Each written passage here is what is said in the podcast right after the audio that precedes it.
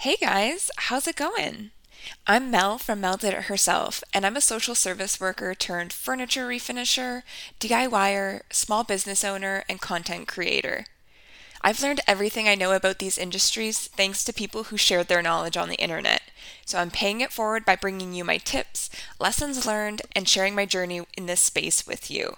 So thank you so much for being here, being curious, and being a lifelong learner like me. Let's hop into it. What is up, my friends and fellow busy bees? Today is a bit of a part two because in episode nine, I went over all of my tips for selling furniture online, but I think it's also important to provide my tips, lessons learned, and the do's and don'ts, in my humble opinion at least, for the opposite side of the interaction, which is for those who are buying furniture online. So if you haven't yet listened to episode 9, I do recommend you go over and listen to that because there's definitely some nuggets in there that will also apply here. And I hope this episode today can be useful not only to those who do furniture makeovers, whether it be just for themselves or as a hobby or business, but also for those of you who are interested in buying things on online platforms like Facebook Marketplace because while I'll be chatting in the context of picking up a furniture piece, this really could apply to anything. And as I look over this list, it really all does just come down to etiquette overall. So I hope there's something for everybody. Now, let me preface this with the statement that I am so happy with every client that I have and have had. I am so appreciative of anyone that has ever purchased a piece from me, and none of the things that I go over today are meant to be a slight to anyone or to make anybody feel bad if they've ever done one of these faux pas when buying something off of Marketplace before. We are here to learn and improve and do better. So, with that, let's get into the first thing I recommend you do when purchasing furniture online on a platform like Facebook Marketplace. Number one, compile your thoughts up front please. As a courtesy to the seller, before you send a message to them, look over all of the photos and the information provided in the description, and then think about what it is that you want to know about the piece and be concise and put all of that into your message, the first message. This helps to save time for both you and the seller, and it just avoids some of the back and forth that kind of inevitably happens. If you're curious if it's still available, and if it is, know that you would be interested, but you want to know if the price is negotiable, say, Hi there, if this piece is still available, is the price negotiable? Instead of sending one message asking if it's still available, waiting for the person to say yes, then asking the next question put it all together, even if you have a couple different questions. Especially when it's someone who's doing this as a kind of business, they will take the time to make sure that they hit all of the points in the reply. And even if they don't and they just answer 75% of what you asked, you can just repeat yourself at that point. Not only does this ultimately save time for you both, but depending on both of your availabilities, this could make the interaction take extra hours or even days to get to the bulk of the interaction. And in the meantime, someone more straight to the point might message them and snag that piece. So I know you maybe have interacted with someone before where you asked three or four questions in a long message and they only replied to the first question. I know those people exist in the world. I feel the same way about them as you do, but have positive intentions, assume that the person you're talking to will not be that person, and put it all in one message, and 99% of the time it will pay off for both of you. And actually, that was kind of a horrible example to provide because one of my pet peeves personally is when people ask if the price is negotiable. My recommendation, if this is a thought in your head, is to ask, would you be willing to take X amount instead? Because even if someone asks if it's negotiable and I am willing to lower the price a bit, and I say, oh, I would be able to do X amount, but unfortunately that's the lowest I could do, 100% of the time, the person is going to reply offering a lower amount than the number that I said. 100% of the time, which absolutely dumbfounds me every single time. And I do not think it is a good negotiation tactic. So please just go in with your actual offer and take it from there. And again, avoid wasting both of your times needlessly. I'd be very interested to know if this is just a me thing or if other people also have that pet peeve. So, if so, please send me a DM over on Instagram at Mel Did It Herself and let me know because maybe I'm the odd man out on this one. And now I know that sometimes it may not be the case, so I do understand this one a bit more, but it does also irk me a bit when you get the Hi, is this still available messages? Because 99.9% of the time, if a piece has sold, it will be marked as such and removed from Marketplace. And even if, on the off chance, someone forgot when you message them saying you're interested and would like to buy the piece, the person will let you know if it has already sold and they accidentally just forgot to remove the listing. Because it does happen if you're busy and it slips your mind. I actually used to include a sentence at the top of every single marketplace listing that I had that said, if the ad is still up, it's still available. But then I would still receive the messages from people asking if it was still available, and that just hurt my brain a little bit. So I stopped adding it in. Also, because I kind of feel like people who are looking at it that don't need the message might read it as passive aggressive, which I guess maybe it was, but whatever. I'm also aware of the fact that since Marketplace just pre populates the message already in the chat box when you go into a listing, that sometimes it's just a matter of the slip of a finger or clicking send when you're trying to like scroll down to the description. So for peace of mind, I just tell myself that that's the case anytime I get one of those messages, but add it to the list. So, along the lines of compiling your thoughts and getting your ducks in a row before getting too far into the interaction, another recommendation. Find out if the piece would fit in your space before we start going back and forth. Please and thank you. There have been so many times when I go back and forth with someone asking questions about the piece. Is it still available? What's it made of? Negotiating pricing, deciding that they'll take it, arranging a time and date for pickup, all then to receive a message later that day or the next day or whatever saying either, oh, I just measured and it won't fit where I was thinking it would go. Sorry, I'm gonna pass. Or I just showed my wife and it wasn't what she had in mind, so we're gonna pass. Like, guys, that should be step one. Before you send a message, please let it be step one. If there is something that is a game changer on whether or not you could conceive of having it in your home, do that thing first before going through the rest of the process. Okay, you can confirm that it's still available before showing the boss if you must, but that's it. I just personally find it really disrespectful when people waste other people's time, just in life in general. So that one really does grind my gears a bit. And I don't think those people mean any harm by it, obviously, but it's an easy fix. And so now that you know, now that I've let you know that that's the best business practice, I hope you won't do the same for someone. Next up is to make it apparent if you want the piece and you're committed to buying it by saying something super concrete like, I'll take it, or I'd like to buy it, so that I, as the seller, know to focus my attention and efforts on you and closing that deal and all the details in case I'm getting a million other messages from people at the same time. A million, or like, you know, five, whatever. I personally like to adhere to a first come, first serve policy where, whenever possible and reasonable to do so, I'll offer the piece to the first person who gets concrete and expresses their desire to purchase the piece Included in that is my policy that if I have someone who has said they want the piece, we set up a date and a time for pickup. That's maybe not until the next day sometime. And then someone messages saying that they'll take it and can come tonight in the meantime. I won't screw over that initial person that I had promised it to. I know I could, and I know some people do do that, but I just don't find it to be good business practice, and I don't want my potential clients to feel like they have to drop everything and run to my house because life happens and everyone is busy, and I understand that. In line with that, though, if you are a buyer and say something like, Yes, I'm interested, I'll buy it. It's also helpful to just say within that same message when you would be available to pick it up that just gets the ball rolling quicker to finish up the sale. And if I'm not available at that time for whatever reason, I, as the seller, will let you know and suggest another time and date or offer my availability and see if anything aligns with yours.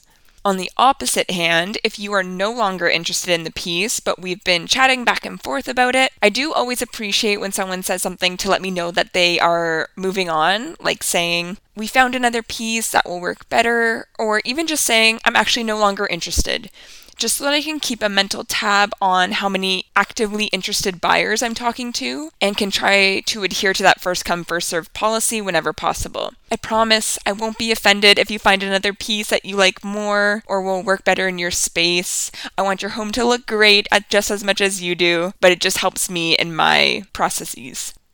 And I usually set up a date and time that the client is planning to come pick up the piece, and then I'll just leave it out on the porch for pickup because I think people prefer that for the most part so that they can just quick, quickly grab it. And also for me, then I don't have and I also prefer it because then I don't need to be completely pausing my day and waiting around looking out the window for the client to arrive. I can continue on with my work or chores or whatever it is that I'm doing. And if they need any help or want to chat or have questions, can ring the bell and I'm happy to come out. But as the buyer, if you're going to be substantially later than the time that you said you're going to be, or if something comes up and you can't make it, please do let the seller know by shooting them a quick message if you're able to even if, you know, you were going to come at, say, 6 p.m., but got out of work late, so it'll be more like 8 p.m., just let us know. If it's a matter of being 15 minutes or something like that late, that's not a big deal. But if it's a couple of hours, then please do. For one, because it's nice to be nice and to be mindful of people's time, because chances are the seller is planning their day around you and are putting off doing something or having to go somewhere until you pick up the piece. Also, if it's going to be a couple hours or more, I'm going to bring the piece back inside in the meantime whether it's in the winter and super cold, or maybe wet from snow outside, or if it's maybe in the summer and quite humid, I want to decrease the amount of time the pieces will be sitting out in those temperatures and the moisture changes because I don't want it to affect the finish in any way or have the piece shift if it's solid wood and is reacting to the elements. Might not happen, but it could. So I like to stay on the safe side and do what I can to avoid it. So sending a quick message really helps me ensure that you're getting the best piece possible. Another thing I recommend is to always leave a rating once you've picked up the piece and finished that interaction with the seller.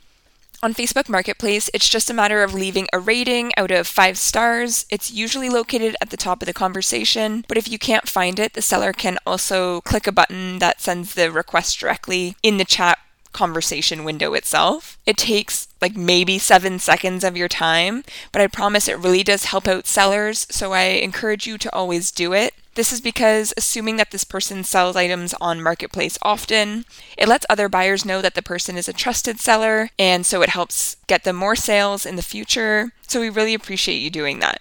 Sometimes I'll even send a message after the person picks up the piece asking if they wouldn't mind leaving me one because I'm sure people don't often just think to do so. Um, but typically people are happy to do so when I ask. This next one is a nice to do and not a need to do. Realistically, none of these are a need to do, but like it's really nice if you do. But as a seller of refinished furniture, I freaking love it when people send me over photos of the pieces in their space when they get home and get it set up. It's so nice to see the pieces in its forever home, and honestly, it's crazy because sometimes I'll see it and be like, holy crap, that is exactly the kind of space that I envisioned this going in when I was making it over. So that is always an awesome full circle moment. Now, I know if you're just selling off something random on Marketplace, people likely aren't going to be doing this. But when I sell the pieces I refinish, I include things like a thank you card, business cards, care card, and extra paint. So it's pretty apparent that I do this as a business. So I think people understand that that kind of thing would be appreciated, and it always makes my day whenever they do. I do feel weird most of the time if I were to ask for people to send it because some people are just more private about their spaces, and I am a complete stranger, so I don't want to give off any weird vibes. But I try to make it apparent how much I appreciate it when people do send them over. And especially if it's a well staged photo with good lighting, I'll usually ask if they mind if I share the photo on my social media or website too, because it's always a great marketing tool as well. But of course, if they said they weren't comfortable with that, then I wouldn't, and I just keep it for myself. So, then my last overall recommendation is if you have any questions at all when purchasing furniture or something else from someone online, to just ask. You never know until you ask. For example, in my ads, I state that the items are to be picked up and I say the area that I live. Nowhere do I mention delivery as an option because typically I don't deliver. However, there have been exceptions when the piece does fit in my vehicle, I have the time to do so, and someone messages me and they don't either have a vehicle at all or they don't have one that would fit the piece, but they really love it and really want it. And so there are those times when I will offer to deliver it, usually for an added fee. And those people wouldn't know that that was a possibility if they didn't ask in the first place. So let that be a lesson. The worst case scenario is that someone says, no, sorry, that's not an option, or I can't, or whatever.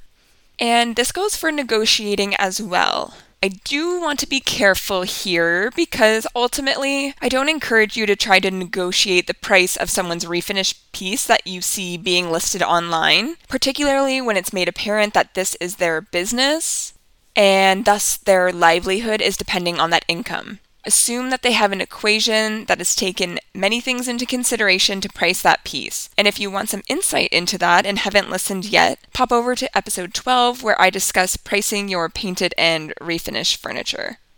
However, there are times that someone may be willing to lower the price of the piece or maybe a more realistic example might be if you are buying furniture on Marketplace to refinish, so it's an older, ugly piece that someone is trying to sell off.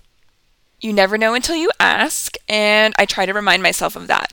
I typically will save a piece if I come across it and know it would make for an awesome project, but it's priced much higher than I would want to pay. I save it, like with their save feature. And then sometimes it gets sold before I get the chance to go back and look at it a week or two later, but sometimes it's still sitting there. And if that's the case and I have the space to take a new piece in, which is rare, if you've seen my garage lately, you know why. but I'll send them a message and offer them the price that I would be willing to pay for it. I typically will say something like, I know it's much lower than you have it listed for, and I don't want to offend you, but I have a furniture refinishing business, and this piece has caught my eye a couple of times now. I only pay X amount for my pieces, and I was wondering if you would be willing to let it go for that amount, as I see it's been listed for a couple weeks now. And often they do say yes.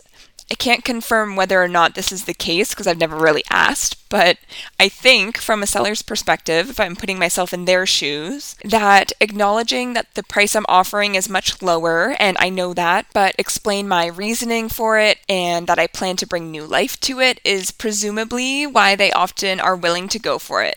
I found that a lot of people really love knowing that the piece will be getting a makeover, and often they're interested in seeing what happens with it. So they ask that I send a photo when it's done, or they'll follow me on Instagram so that they can keep up to date on what happens with it. In my opinion, everyone wins in that case, which is why I like to keep in mind that you never know until you ask. And something you might not know about me, I love little motivational messages. They literally always get me fired up, and I keep a running list of ones that are especially catchy or speak to me in the Notes app on my phone. So I'm going to end every podcast episode with one of those that I've noted down over the years in hopes that you leave our time here each week feeling inspired, motivated, and ready to take on whatever comes your way this week. So this week's Mel's motivational message is there's a difference between being nice and being kind. There's a difference between being nice and being kind.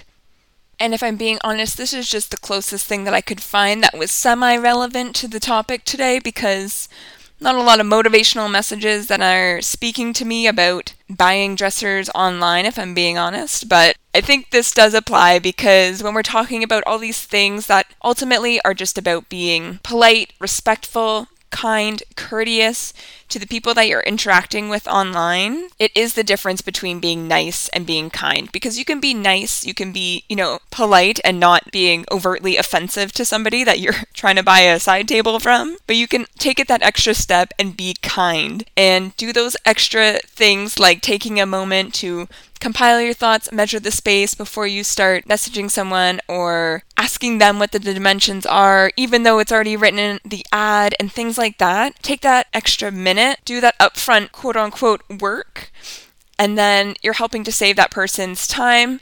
If they're a small business owner, they have a million things going on in their day. And even if they're not, I'm sure they still do. I'm sure they have families and friends and work and hobbies and lives that they're leading just like you. So try and take that time be a little bit extra courteous and respectful and kind to them. Leave the rating, do the things that are going to bring that good karma around to you. And then when we look broader at the world in general, there is a difference between being nice and being kind. So, again, as you're moving through the world, think of the instances where you can go that extra mile, take that extra step to be kind to a stranger that you're interacting with fleetingly in your day and you never know that could be the one thing that that person needs. They could have been having the shittiest day ever. You don't know what people are going through. You don't know where they just were who they just talked to what just happened to them. So take a moment and think about the ways that you can be kind instead of just being nice as you move about this world. And one more time, I'm going to ask that if you are enjoying the podcast so far and you enjoyed today's episode, please go to the podcast platform that you're listening on today and leave me a rating out of five stars preferably five stars, but I'll leave that up to you. And I'd love it if you leave a review as well if you're on Apple Podcasts, letting me know what you're enjoying about the podcast, letting others know so that they can join us on this furniture refinishing ride. The more positive ratings and reviews that we get, the more that those platforms and the algorithm shares this with other people who would enjoy it who don't yet know that they need this and need us, all us busy bees in their life every week. All right, that's it for now. I appreciate your time, and I'll catch you guys next week.